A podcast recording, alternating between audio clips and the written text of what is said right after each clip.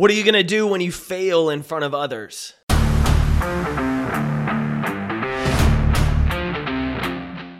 My name's Jake Thompson. I'm a speaker, author, and most importantly, your chief encouragement officer.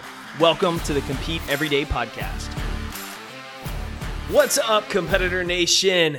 I'm excited you're here. Thank you for joining me this morning on episode 590. Oh my God, we're 10 away from Big 600. I'm so excited you're here. I hope you're having a fantastic finish to December as we are cranking through the month. We're almost to 2023, but as you've heard me say time and time again, the year ain't over yet. So don't leave points on the scoreboard. Don't take your foot off the gas. Build next year's momentum today.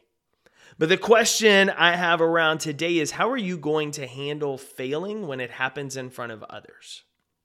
I went earlier this month, I took my wife to a Cirque du Soleil show in the Dallas area. If you haven't seen Cirque, it's one of my favorite shows in Vegas. It's acrobatics and tumbling and all sorts of just mind blowing things that these humans who've trained can do. It's a spectacle, bright lights, colors. It's a cool thing. And my wife is like I laugh. Clark Griswold from National Lampoons. It's like his long lost daughter. My wife loves Christmas. Our house looks like Santa kind of threw up all over the living room. We've got massive yard decorations. My wife loves Christmas. So I saw this opportunity as a great time to go go to the show. I would get to see Cirque that I would love. My wife loves Christmas stuff, so it's automatically a win for her. Good night for us. And during the show, there's some different acts, but one act came out and he was juggling bowling pins. He had three different bowling pins. He would catch one still on his arm. He'd use his foot to kick it back over his head. He was doing all sorts of things during the middle of the show with it. And then all of a sudden, he missed one and it dropped. And my first thought sitting there in the stands was, oh, dude, that sucks.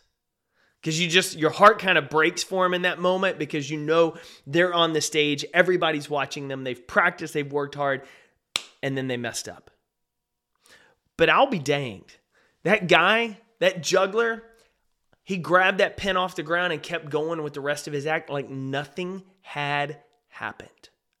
You couldn't tell by his body language, by his face, by the rest of the movements on stage that he had ever messed up. He simply understood in that moment the show must go on.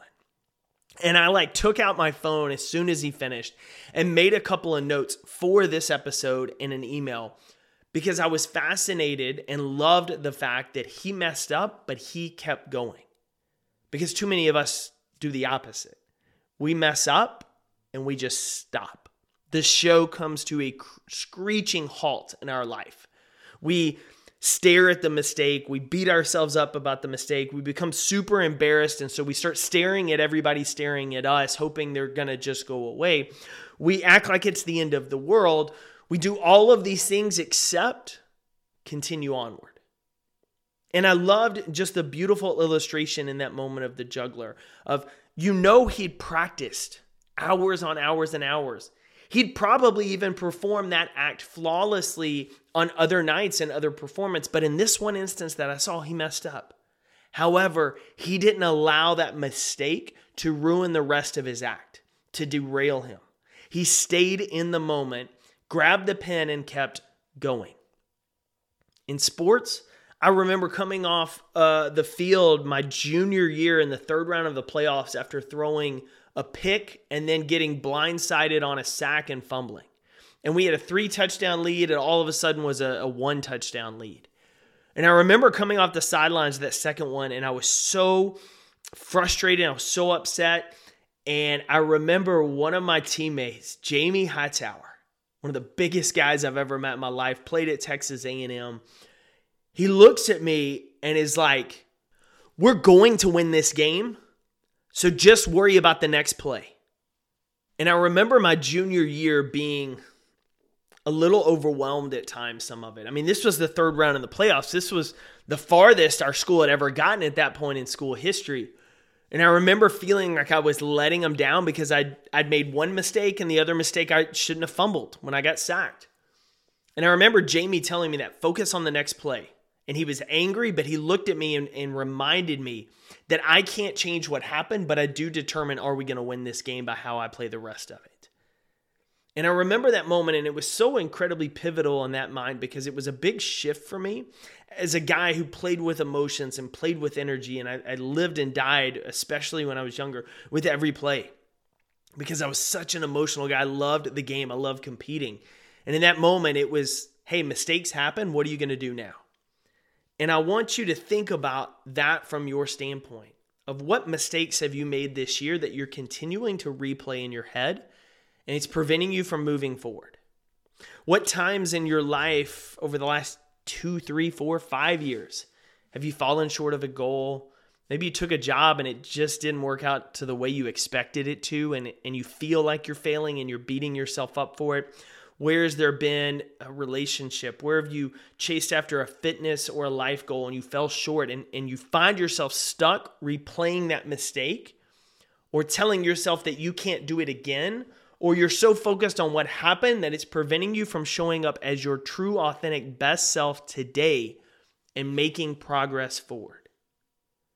We're all going to make mistakes in life. Sometimes we make it on stage in the middle of a circus show, sometimes we make it on a football field. Sometimes we make it in our office, and sometimes we just fail at the gym going after a heavy lift. We all are going to experience failures in life. However, the most important thing is understanding that failure does not define you and the show must go on. So while most of the world is either A, too scared to make a mistake that they don't even take action, then there's a smaller set that they take action, but once they make a mistake, they freeze, they stop, they beat themselves up, they keep replaying the past, and they never take another step forward. And then there's you, a competitor who understands mistakes will happen. We don't want them, but we understand a lot of times it's part of the process because when you take risk, mistakes happen. But you're not going to let that stop the show. So, whatever mistake you've been holding on to from this year, I want to challenge you to let it go and start looking ahead. Whatever thing you keep replaying in your head over and over again, I want you to give yourself the grace to understand that mistakes happen to every one of us. But what are you going to do now? Because the only thing in your control is how you show up today. It's not changing that past mistake, it's learning from it and then living better going forward. Mistakes are going to happen. You're going to drop that juggling pin. But guess what? The show must go on. So make sure yours does too. I'm cheering for you, competitor. Go win your day. Thank you for listening to another episode of the Compete Everyday podcast. To get plugged into Competitor Nation, find more episodes, pick up your next favorite shirt or tank, or find out ways how we can work together through my speaking and coaching programs, visit CompeteEveryday.com.